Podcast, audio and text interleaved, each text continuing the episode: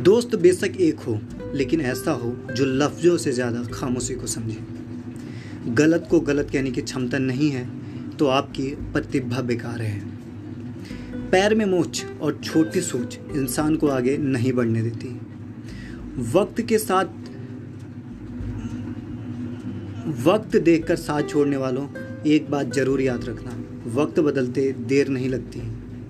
हर उस चीज़ का रिस्क लो जो तुम्हारे सपने पूरे करने में तुम्हारी मदद करती है। जो मज़ा खुद की पहचान बनाने में है, वो दूसरों की परछाई बनने में कहा। दुनिया का सबसे थकाने वाला काम है खाली बैठना। काम को लगन के साथ करो, वरना वहीं पर छोड़ दो।